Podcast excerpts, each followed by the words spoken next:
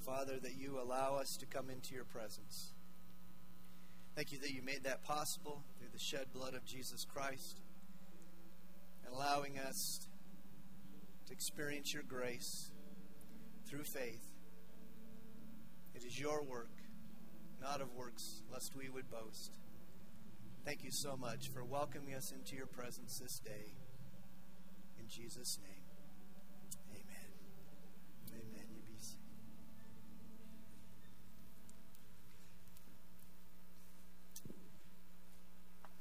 Well, thank you so much, uh, praise team. Thank you, all of you, for singing away. And as uh, Doug Lowry, Laurie said last couple weeks ago, he said, be in the choir and uh, singing, and we appreciate that. So, so grateful for uh, the way you worship coming together today, and what a good thing. I love you.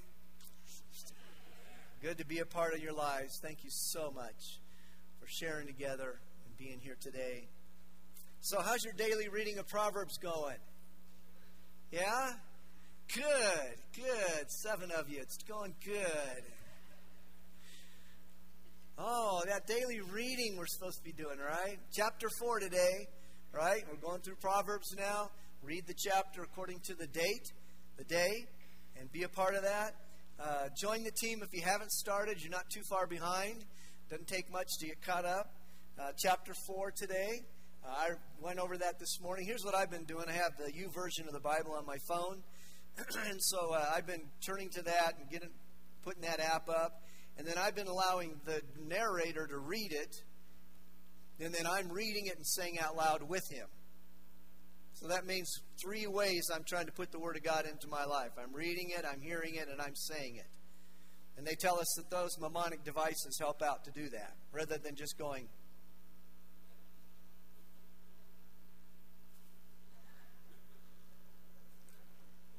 You understand, right? So put yourself into it. Find a way that works for you. Maybe read it through this month and then go to another version, uh, however you want to do it. But I want to encourage you get into the Word of God. Wisdom is there. The only wise God, we just sang just a few minutes ago, has given us to this. So uh, I, I want to encourage you, share with me about what you're learning, how valuable and important that is. I appreciate that so much. I'm going to share with you a little bit about um, kind of what I learned this past week. Um, as I saw God working, as I've been reading in the various uh, devotionals and, and scriptures I've been reading. First, first of all, uh, last Sunday in the in the daily bread, uh, these and these are available. If you don't have a devotional guide or you want to add to it, they're at the tables, the greeting tables as you come in. I loved. This wasn't about wisdom, but this is about what we just got done in Ruth. It was called "Love and Lean on God." Last Sunday, August 28th, and about um, this this uh, family who lost a child, and the mom is working through it, and she came up with this thought that, that Ruth is about loving and leaning. And it was such a good thought. That's that's what that's what Ruth did to Naomi. She loved her, and then she leaned on her. It was such a good thought. Just found right here as as we're going through the the daily bread and, and thinking about Ruth and reminding us of what we went through. And, and then just even, um, let's see, was it yesterday? Yesterday, there was another one on Ruth, rooted in love. I know, again, I know this isn't Proverbs, but, you know, this is close enough. just reminding us about what we just went through as we looked at the book of, of Ruth, being rooted in love. How that Ruth came alongside and they, they rooted themselves together, Ruth and Naomi, and being a part of each other's lives, and Boaz. So I saw God speaking to me in that. Um, on Wednesday, the key verse in the daily bread. Maybe you noticed this. On Wednesday. Well, it's in the other one here, excuse me. Wednesday was the 31st, still, right? Notice what the key verse was. Ecclesiastes chapter 1 For with much wisdom comes much sorrow. The more knowledge, the more grief. Now, we'd have to take some time to unpack that, of course. But there's wisdom. And in, in, the devotional, uh, Mike Wittmer, who writes this, he quotes um, from 1 Corinthians 1.30. He says this, speaking of Christ, He has become for us wisdom from God, That is our righteousness, our holiness, and our redemption. Your pain is your reason to run to Jesus. We, we just sang that. We just sang those words running to his arms. He knows you and he cares for you. Wisdom, you're seeing this in your daily devotions. You're seeing it in your word as, as you read it. And then on Friday, I was uh, at home. My grandkids were there. A couple of my grandkids were there. And uh, they were listening to an old program called Jungle Jam. Anybody remember Jungle Jam? Focus on the family. You have missed something if you don't listen to Jungle Jam. You need to look it up. Go to YouTube. It is, it is one of the best produced radio programs from Focus on the Family you could ever listen to. And really, you've got to be an adult to understand it because the jokes are adultish. it is so much fun.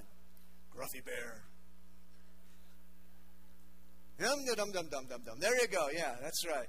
Uh, it's it is so much fun, and haven't li- it was in the '90s. It was in the '90s when we had the whole you know CD package. Remember the CDs? Okay, yeah, okay. Some of us still have us, you know, and um, and uh, they they quoted in in this session they quoted Proverbs chapter 13 verse 15, or they referred to Proverbs 13 15. I just heard that. Just happened to be there for like two minutes, and I heard that. It's like, okay, Lord, I'm listening. I'm listening. Proverbs, that's where we're at. Proverbs 13 15 says this. It says, Good sense wins favor, but the way of the treacherous is their ruin. Isn't that so true? Good sense will win you favor, but the way of the treacherous is their ruin. And then just yesterday, I pulled up an article, one of the blogs that I get, and I, I don't know if I've ever read this blog before. I get it every week, but it's kind of one of those that I go, delete, delete, because sometimes I don't have time to get to it. And so this day I, I said, I'm going to look at this today. And here's, here's what it said. The, the working title, it was a sermon that this gentleman was putting together. Why the World Falls Apart is from Jeremiah 4. And he says this, he, this here is his words. When we turn ourselves away from the wisdom God has provided to us, oh, I guess I was supposed to read this today. Oh, when we turn ourselves away from the wisdom that God has provided for us, both naturally and supernaturally, the result is that we see our world fall apart around us. Boy, yeah, you give an amen to that one, that's for sure. How can you soak up more of God's wisdom and walk in it so that we enjoy the world God intended us for to enjoy. you want to know how you could soak up more of God's wisdom? Maybe you read the book of Proverbs with right? You want to soak up more of God's wisdom, put yourself in a place where wisdom is. So you can hear from the only wise God. All right, anybody read chapter 4 yet today? You got about eight or ten of you. Good job. Good start. They're off to a great start. The rest of you are going, I don't know what chapter 4 is all about. It says this guard your heart above all else. Guard your heart above all else because it is the wellspring of life. Get wisdom. Get understanding. Though it cost all you have, get understanding. Those are some of the verses I remember from that chapter. Grab onto it. Read it. Take the time. Get into the Word, the wisdom of what God has for us in the book of Proverbs. Because we want to live wisely in God's world. Anybody here don't want to do that? you wouldn't be here if you didn't want to do that.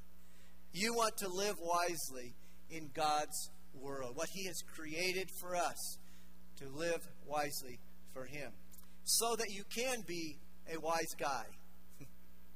I'll use that a lot now. You that could be girl too, but we know the phrase is wise guy, right? You're a wise guy. I want you to be a wise guy. I want you to be a wise gal. I want you to be a wise teenager. I want you to be a wise college student. I want you to be a wise child. And that's why we're going through this book. Because a person who is a wise guy or, or a wise child is one who is skilled as an expert, is an expert at godly living. That's what Solomon's trying to communicate to us. He's writing, I want my sons, I want the people that I relate to, I want them to be a skilled person in godly living. I want them to be an expert in God living, godly living, not just getting by, not mediocre, not a casual Christian, as we said last week, but somebody who's passionate for the Lord Jesus Christ, seeking Him and growing in Him and following Him with everything they've got. And what is it we're supposed to love the Lord our God with what? All our heart, our soul, our mind, and our strength. That's not casual Christianity. That's not mediocre Christianity. That's passionate Christianity.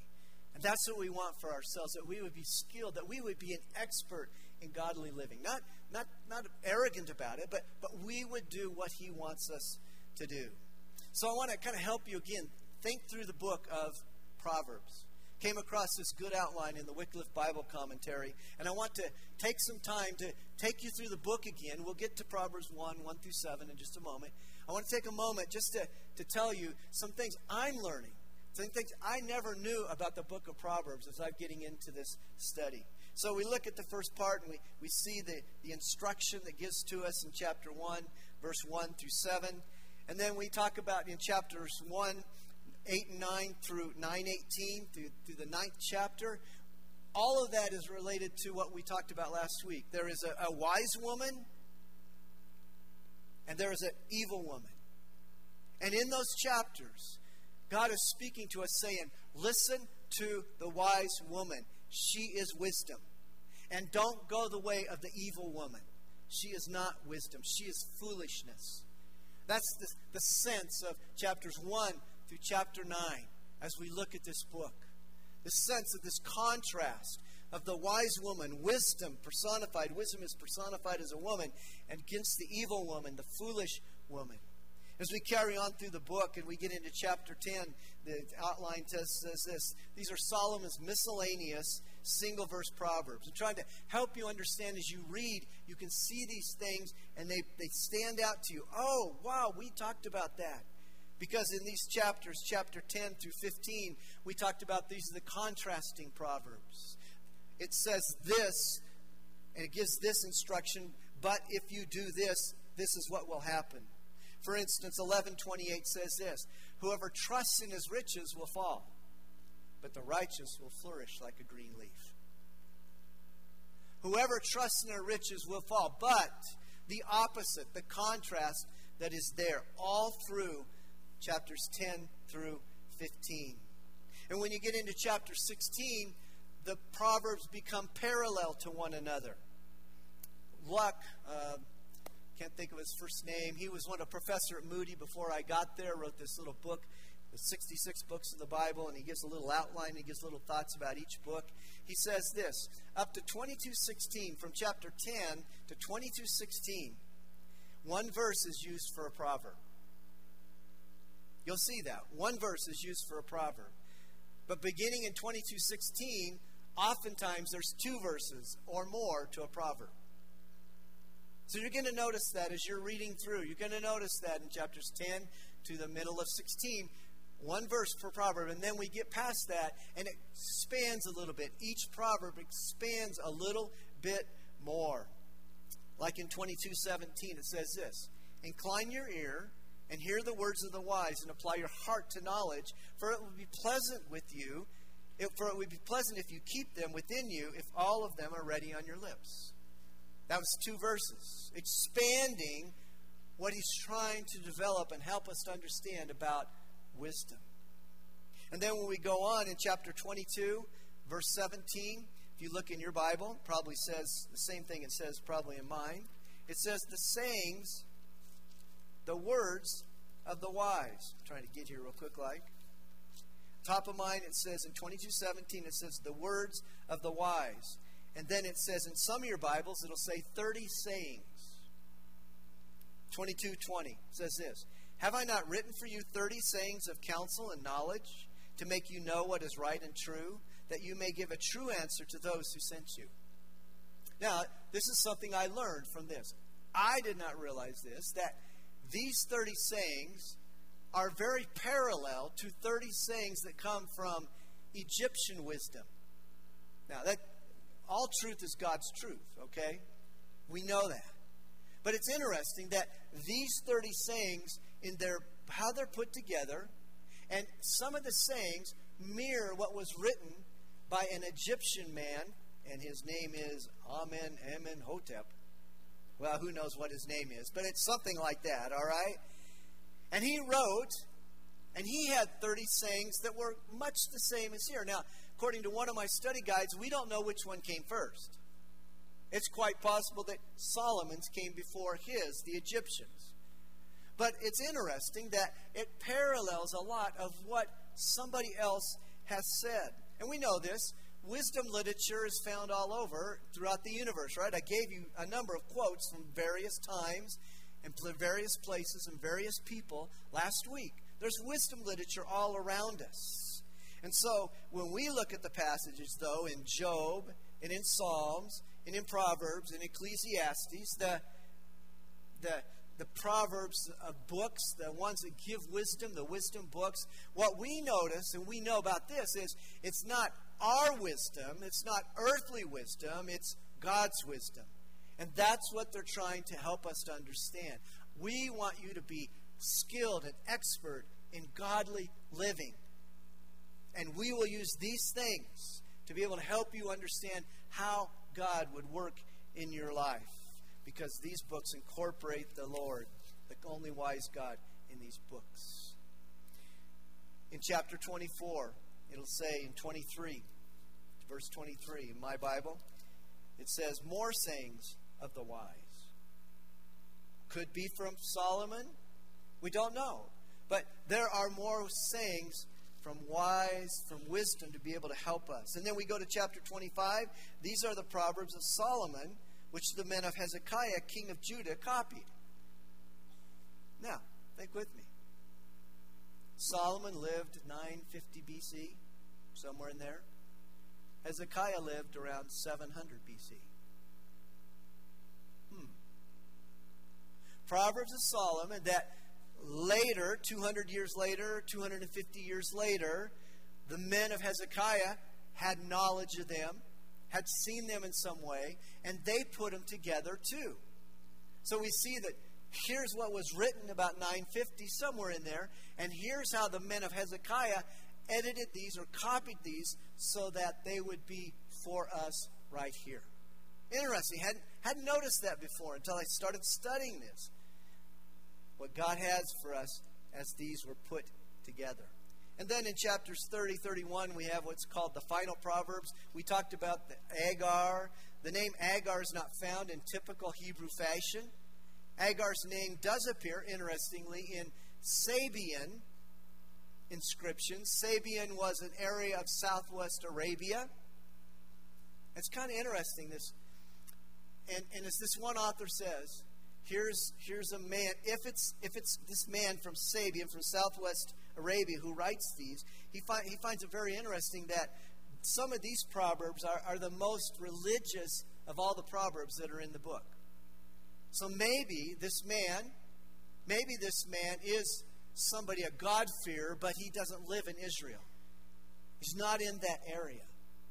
But he has wisdom that God has given to him and therefore it got picked up and it got put together with these proverbs. It's interesting as that you read that, it talks about an oracle, an oracle, an utterance, or a, um, a prophecy. But it also, interestingly, it, it might be the name of a, a city or an area or a person because it's mentioned in Genesis 25 14 and 1 Chronicles 130. So if it's a place, it would mean in chapter 30, verse 1, the words of Agar, son of Jacob, an oracle, or it could simply mean that this is the area that he lived in. And it identifies him to this area. The same for Lemuel in chapter 31 and 1. It could be a place. And Massa, when we read these other passages, Massa was a descendant of Ishmael. So we don't know exactly what that word communicates, whether it is a, an utterance, a prophecy, or it is a place. But it gives us this sense of maybe even coming from a, a different area because Lemuel was not one of the kings of Israel or Judah. And so there's wisdom from the outside of God fearing men and women that are brought into the Proverbs for us to understand what God has for us. And then when you get to chapter 31, and verse 10, it starts off with this beautiful, the virtues of an excellent woman. And when you know, and, and probably explain this to you, that that begins, each of those verses begin with the successive letter of the Hebrew alphabet. It's up on the screen here for you. Go one more. There we go. It didn't come out really well, best picture I could get. But you can see that each of those is a Hebrew letter. Aleph, Beit, Gimel, Dalet, the first four. Okay? And each of those verses begins with that letter of the Hebrew alphabet. So there's going to be 22 verses because there's 22 Hebrew letters in the alphabet, and it's going to go through. Now, we don't see that obviously in our translation, but if you're reading it as I took that picture from my Hebrew Bible, and I can't read my Hebrew Bible, but it says something, right? Oh, I know what it says. It says right here, uh, verse 10 An excellent wife, who can find? I can translate that for you, right? but see, just knowing that, that tells you a little bit about what this man was trying to put together. He's, he's putting it together in his culture, in his world, this, this poetry. He's putting it together. It's so valuable and so important. It doesn't come across to us like it does to the ones who are reading from their Hebrew Bible or knew it from the Hebrew. So, important words. Now, this is this is somebody making a count. I don't know what version they've used. It might be different in your version.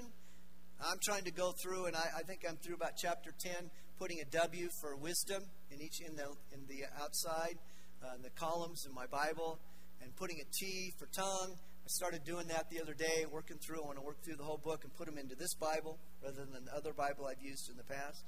But wise, wisely, wisdom, about 119, 120 times. The word instruct or instructions, 26 times. And then I found it easy, interesting, doing a little bit of Google search just typing in some things. I came across this article by a name, man named Jim Jim Fleming, and uh, it was his his website is lightwork.com, and he says there's 139 imperatives in this book, commands, in Proverbs, and most have the understood subject of you, that you should do something, right? But 22 have a specific subject, and most are addressed to my son. So he gives some categories of these commands that are here. Again, this helps us to understand how this book is put together. The first is this there's a father's command to a son to listen to his parents. Here's one of them in chapter 1, verse 8, as we got started. Hear, my son, your father's instruction, and forsake not your mother's teaching. Very specific. Hear, my son. There's also a father's command to a son to listen to wisdom. Like in chapter 3, verse 21, it says this My son, do not lose sight of these. Keep sound wisdom and discretion. So you've got these commands that are listen to your parents. You've got these commands that are listen to wisdom, for she has something to tell you. This is really important. And there's also, he calls it specific situation instructions to a son. Like in chapter 1, verse 10 My son, if sinners entice you, do not consent. Don't go that way. My son, if sinners entice you, and guess what? They will. they will. Don't go that way. So you got commands that are given to a son to listen to his parents. You have commands given to listen to wisdom. And you have kind of situational things that the author, Solomon, or the other authors are writing saying, be careful about these things or do these things in this situation. And then there's a fourth area. It's called the third person proverb, mentioning parents and a son. In chapter 10, verse 1, it says this in the third person A wise son makes a glad father. Amen? a wise son makes a glad father. But a foolish son is a sorrow to his mother.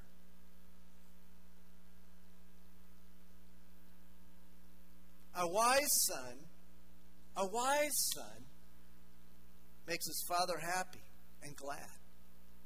But a foolish son brings sorrow to his mother. So here's his conclusion Mr. Fleming's conclusion.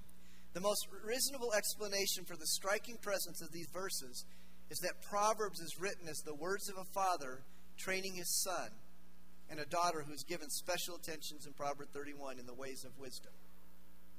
Proverbs is written by a father, Solomon, calling his son to live by wisdom. He says the presence of these verses corroborates, albeit does not, but itself prove, my claim that Proverbs, listen, is a parenting resource. I think we can see that. All these commands that are given. These commands, son, listen to your parents. They know what they're talking about. Son, listen to wisdom. The wisdom that God has. The wisdom that's crying out in the street. Listen to me, listen to me, listen to me. Son, in these specific situations, I want you to do this or don't do this. And then the general things. What a son does, he, a wise son, he brings gladness to a father. But a foolish son or a foolish daughter brings sorrow to a mother. So Mr. Fleming sees this, and I think you could see it too. This is a parenting book. This is a resource for parenting to help parents train their children how to pursue God and to be skilled and to be an expert in godly living. So let's go back to chapter 1, verse 1 through 7. Again, I'm trying to give you a, a broad picture so when you're reading the book, these things come alive to you. You recognize, oh, I have never seen that before because some of these things I tell you right here, I have never seen before until this study. It's been really, as Johnny Dasher would say, fascinating. it's fascinating to be able to discover these things and how God has worked through this book to show us these very important things of how to be an expert and to be godly and to live godly. Chapter 1, verse 1. The Proverbs of Solomon, son of David, king of Israel. Now he explains why we should read and apply this book, these thoughts that God has brought to him, so that we know wisdom and instruction, to understand words of insight, to receive instruction in wise dealing, in righteousness, justice, and equity, to give prudence to the simple, knowledge and discretion to the youth. Let the wise hear and increase in learning, and the one who understands obtain guidance to understand a proverb and a saying, the words of the wise and their riddles. For the fear of the Lord is the beginning of knowledge. Fools despise wisdom and instruction. So, why should you read chapter 4 today? Because your pastor says you should. no, you should read Proverbs 4 today and Proverbs 5 tomorrow because these are the things Solomon and the other writers want you to know. They want you help you to become skilled and, and expert in godly living. He says the first thing is this that you would know wisdom. To know wisdom is to know knowledge, but also the application of it. And when he speaks of wisdom here, obviously he's speaking of moral wisdom or right conduct that honors the Lord, virtues greater than skills. These are the things. Character is more important than the skills he's trying to get across. And he gives five synonyms for that, five ways he could describe wisdom and what you're going to learn. He uses ins- instruction, he uses insight, he uses wise dealing, righteousness, justice, and equity. That's really six, but I quoted instruction twice. So he says, these are some areas that if you'll read this book and you'll apply this book, these are things that will be a part of your life. You will be wise. You'll understand instruction. You will be a person of insight. You'll be a person of wise dealing. You'll be a person of righteousness and of justice and equity if you'll read this book. If you'll apply what is here, you will see these things as a part of your life.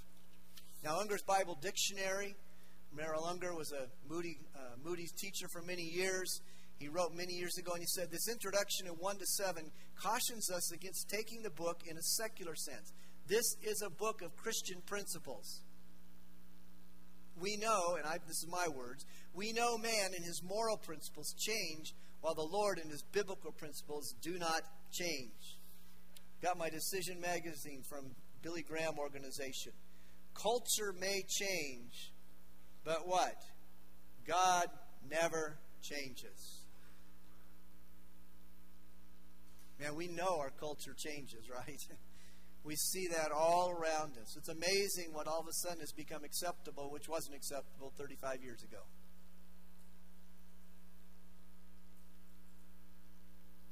I mean, you can list a whole bunch of things that weren't acceptable years ago, even to the common man. They weren't acceptable. But now, all of a sudden, now all of a sudden, because people say it's all right, it's all right. And God says, no, it's not. No, it's not. Here's what my word says my word says these things are the right way to go. These things are not the right, the wrong, these things are the wrong way to go. These things are the right way to live. And I know because I, I know what's best for you. And I know if you'll follow me and you'll listen to the woman of wisdom, these things will happen for you. They'll be the things that you want to have happen in your life. Our culture changes, but God does not change. Secondly, why read and apply Proverbs? Because it says here, if you will, it will give prudence to the simple. Simple, one author says it's 14 times in this book. And when he talks about somebody simple, he's not talking about intellectually, he's talking about morally. Moral greater than intellectual. Somebody who's, who's simple in the sense of they don't follow what God has for them. And he says that if you read it, knowledge and discretion will be given to the youth in the second part of chapter 4. You'll know these things. You'll have prudence. There'll be good sense to you. There'll be discretion among your life. And knowledge and discretion will come even to youth. So, students that are here, you need to be reading Proverbs too. You read it and then go to your mom and dad and say, hey, what'd you learn in Proverbs today? Hold them accountable too. They, that will help them get into the Word of God, right? Take it, youth. Get into the Word of God. Children, get into the Word of God now. This is for you too. You can understand this book. Other parts are difficult to understand. We understand that. But you can understand this book. Why? Because a father writes it to his son to help them to be an expert and skilled in godly living. We don't want God to say of us, we're simpleton. And meaning morally, we're simpleton. We don't have God's principles as a part of our life. Third, to increase in learning. Why read and apply the book? To increase in learning, to be skilled in godly living more than the intellectual capabilities. I know learning is important. Maybe you're still in school. Maybe as adults you're still taking class. It's important and valuable to you. But Solomon wants us to understand it's more important to know what God has for us than these things that are on the outside. They're valuable, they're necessary in life, yes. But over all that, over all that learning, we want to make sure that we have God's wisdom as we learn what He has for us. You see, we need to be able to hear what is being taught before we can increase in learning. Our ears have to be on, have to be open to what He has. John Maxwell said this uh, years ago. He said, It is said that a wise person learns from his mistakes. A wiser one learns from others' mistakes. But the wisest person of all learns from others' successes. Some good thoughts. Maxwell has many wise thoughts that he brings to us that he has sought to take from his work, leadership development, but also from the Word of God. So I'd have to say to you, uh, who and what are you listening to for all of us? What are the messages that are coming to us as a part of our life?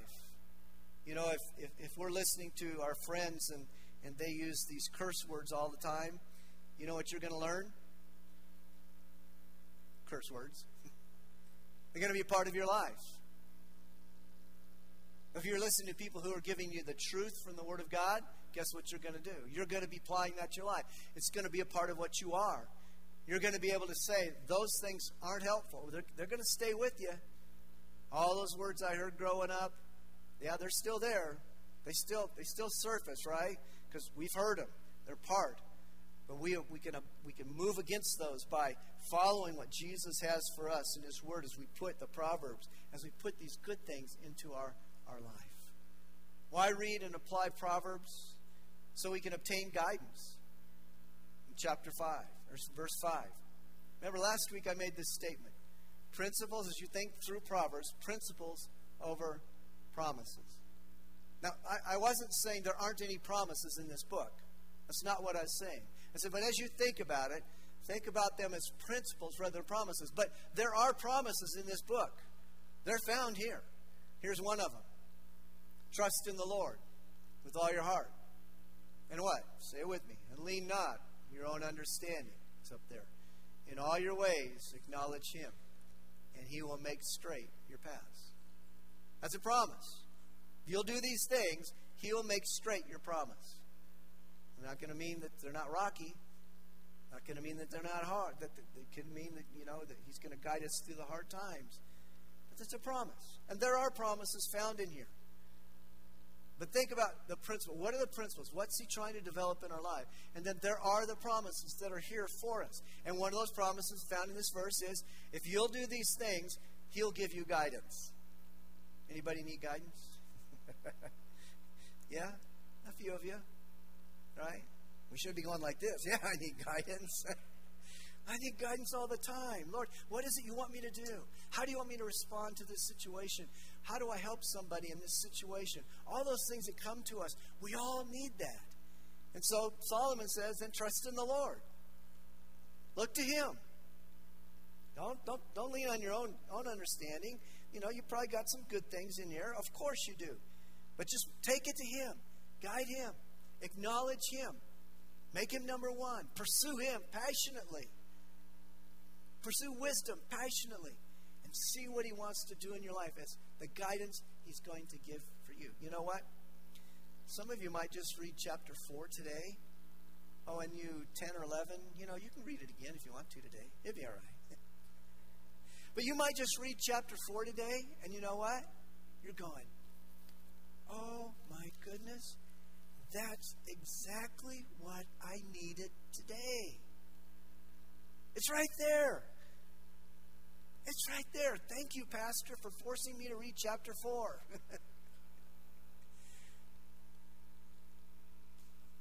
Put yourself there to find guidance for what's before you and see Him work. And put yourself in the daily bread. Put yourself in your various devotional uh, tools so that God can speak to you and He can show you exactly what you want. He wants you to do in this situation that's before you even today. He'll be faithful to do that for you. Then he says another reason to read and apply would be to understand the words of the wise. Again, understanding communicates more than cognitive ability. Do you remember a couple Sundays back there was this big tall guy in the pulpit? His name was Doug. Doug Laurie. Do you remember that? Anybody here? You shake your head. I need little. Yeah, okay. Okay, some of you are here. Do you remember how he explained chapter or chapter 5, 17 of Ephesians?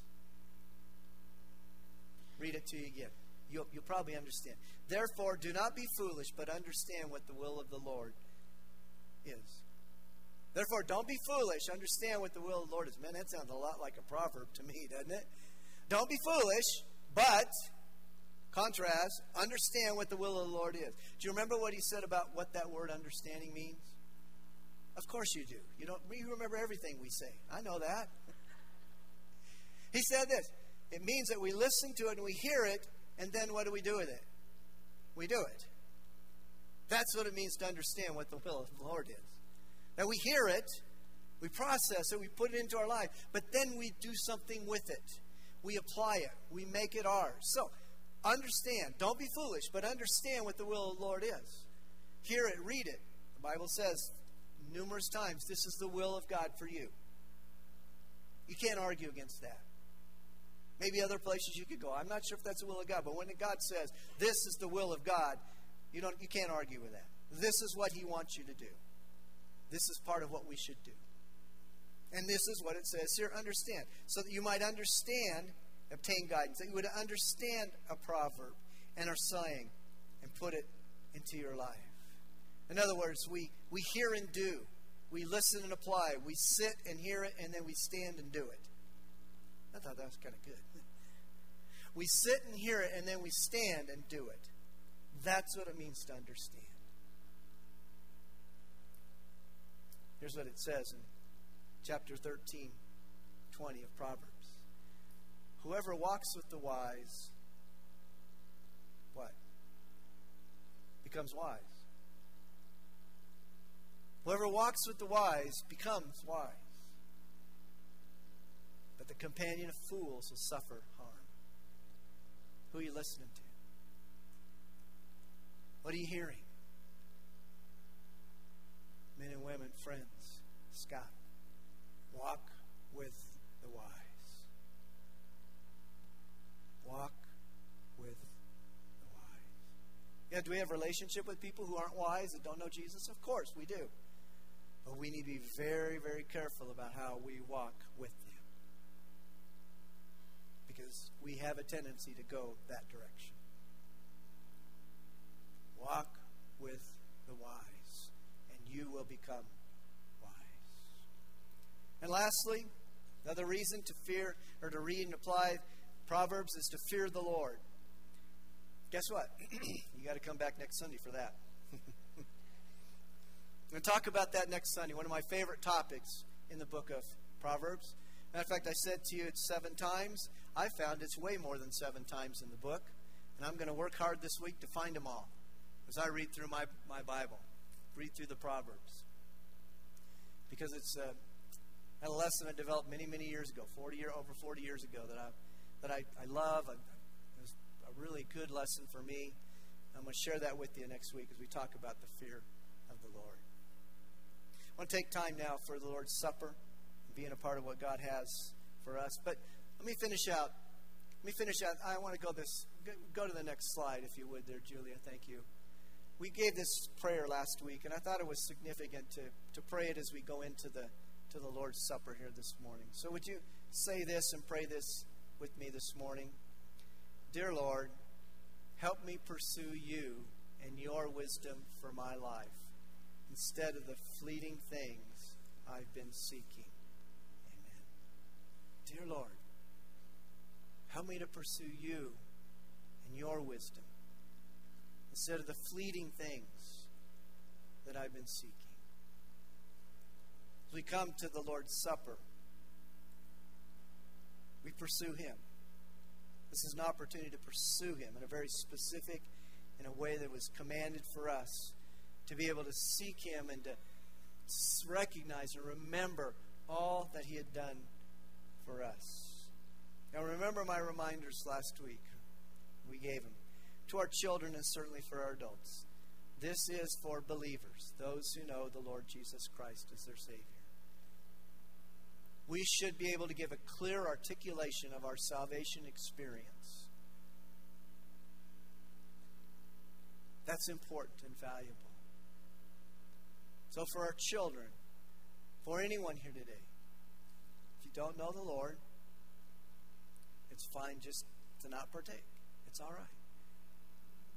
Secondly, I said this we're supposed to examine ourselves when we come to this table. Is there sin in our life that we need to confess and take to Him and admit that we've done wrong? Are there any relationships that we need to put back together, we need to begin to work on and try to put them back together because things have fractured? Are there things that, that, that we're holding on to, those fleeting things we're holding on to that, that we need to say, Lord, I, you know my heart. These things are there. I got to let go of them again. Because we all got them. We all got those things that we're holding on to and that are difficult for us and are struggles for us. Lord, take them again. I, offer them to you because I, I don't want to hang on to them. I need your help, your grace, your strength to be able to give them back to you. You see, you, you don't want to take the Lord's Supper unworthily. So I'm going to ask you now, I'm going to ask you to get up and to go and, and get your elements. Again, remember, there's, there's two sets of them. I want you to get them and, uh, and take them and then come back to your seat. And I'm going to read 1 Corinthians chapter 11. So feel free to get up right now and then come back to your seat as you get the elements today.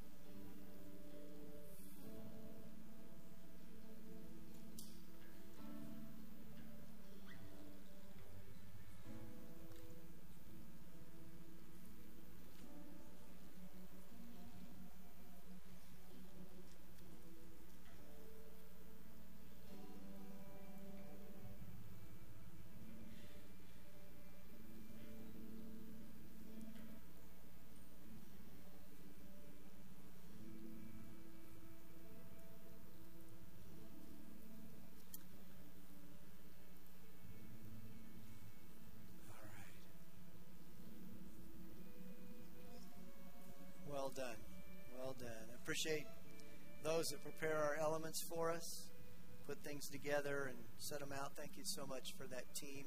It means a lot to us that you would take that time to do that. Let me just share with you what Paul wrote based on what Jesus commanded at the Last Supper. Paul says, For I received from the Lord what I also delivered to you that the Lord Jesus, on the night when he was betrayed, took bread. And when he had given thanks, he broke it and said, This is my body, which is for you. Do this in remembrance of me. In the same way, also, he took the cup after supper, saying, This cup is the new covenant in my blood. Do this as often as you drink it in remembrance of me. For as often as you eat this bread and drink the cup, you proclaim the Lord's death until he comes. However, therefore, whoever therefore eats the bread and drinks the cup of the Lord in an unworthy manner will be guilty concerning the body and blood of the Lord. Let a person examine himself, and then so eat of the bread and drink of the cup. So, the quietness of this moment, examine yourself. And take whatever you need to take to the Lord to Him before we partake and eat the bread and drink the cup. Quietness of this moment.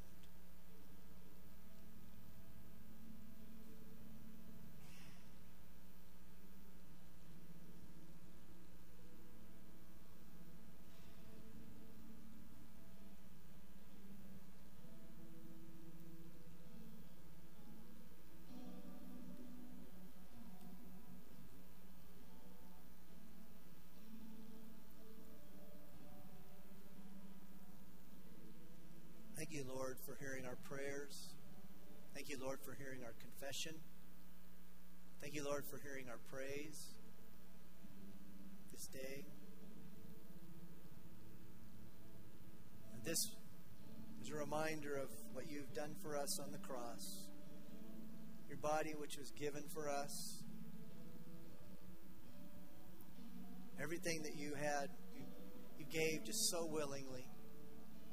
And we thank you and so we remember your death, but we look forward to your coming as we take this bread, as we eat it together.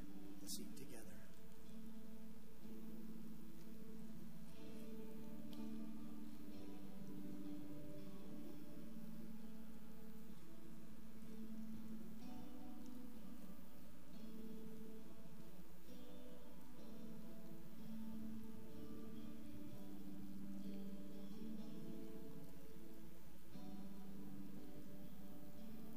Jesus, for shedding your blood for us to make possible the forgiveness of sin. As all through the Old Testament, you gave us this picture of the importance of the shedding of blood to relate to you and bring about your help in our lives. We thank you. We thank you that you have forgiven our sin when we came to you for salvation. We thank you that you continue to forgive our sin as we confess our sin and, and we make things right with you and you bring about your forgiveness. So, Lord, as we drink this cup, we think about your death for us, but we also look forward to your coming again on our behalf. Even so, Lord, come quickly. Let's drink.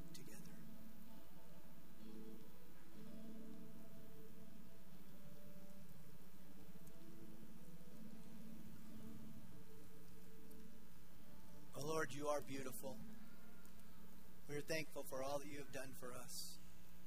We lift our praise to you now as we conclude this service, remembering what you've done for us.